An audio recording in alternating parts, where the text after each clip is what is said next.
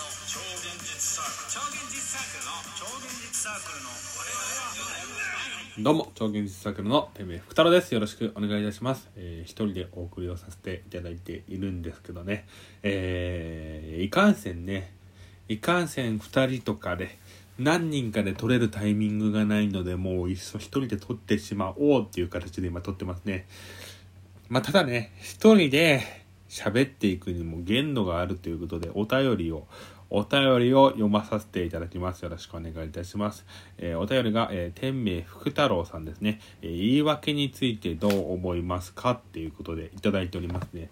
いや、めちゃくちゃ今考えて、今日一日考えてたんですよ。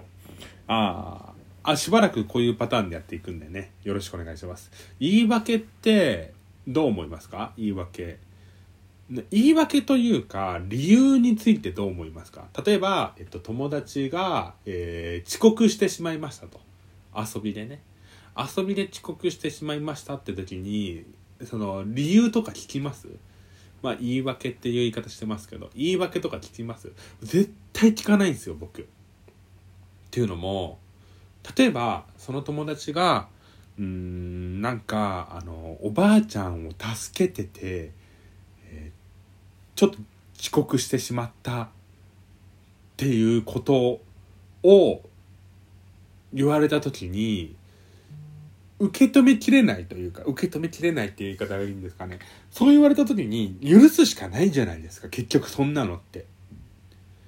許すしかないことっていくつか世の中にあると思うんですよ。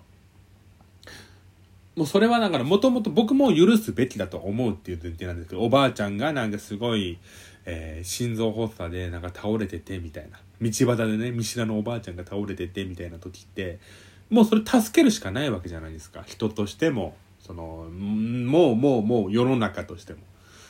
ただそれを良しとした瞬間にじゃあ何が許せないのっていうのを僕ものすごい考えちゃうんですよ。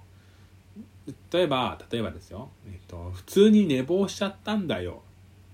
寝ちゃっあの昨日夜更かししててさみたいなことを一番軽い言い訳だとしてそうじゃないですか。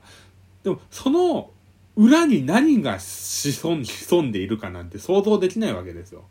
本人にも想定できない理由があるかもしれないんですよ。実は本人が今めちゃくちゃしんどくって。あの全然寝れなくてみたいな。でも本人はそれ気づいてなくてとか。あともしくはめちゃくちゃ仕事がハードでもうそれが当たり前になってるからもう本人は気づいてないけど慢性的な寝不足で今回たまたまゆ遅刻しちゃいました。許している感じだからみたいなことってあると思うんですよ。そう考えると僕の中に許せる言い訳と許せない言い訳の線引きを引くことがものすごい難しくなっちゃってて、え言い訳っていうものはもう全てにおいて僕聞かないようにしてますね。言い訳。そんな感じです。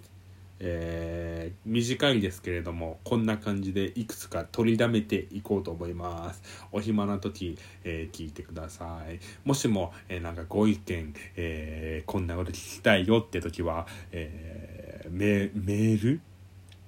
お手紙？お便りなりなんなりください、えーじゃないと天明くんは天明くんのお便りを読み続けます。よろしくお願いします。ありがとうございました。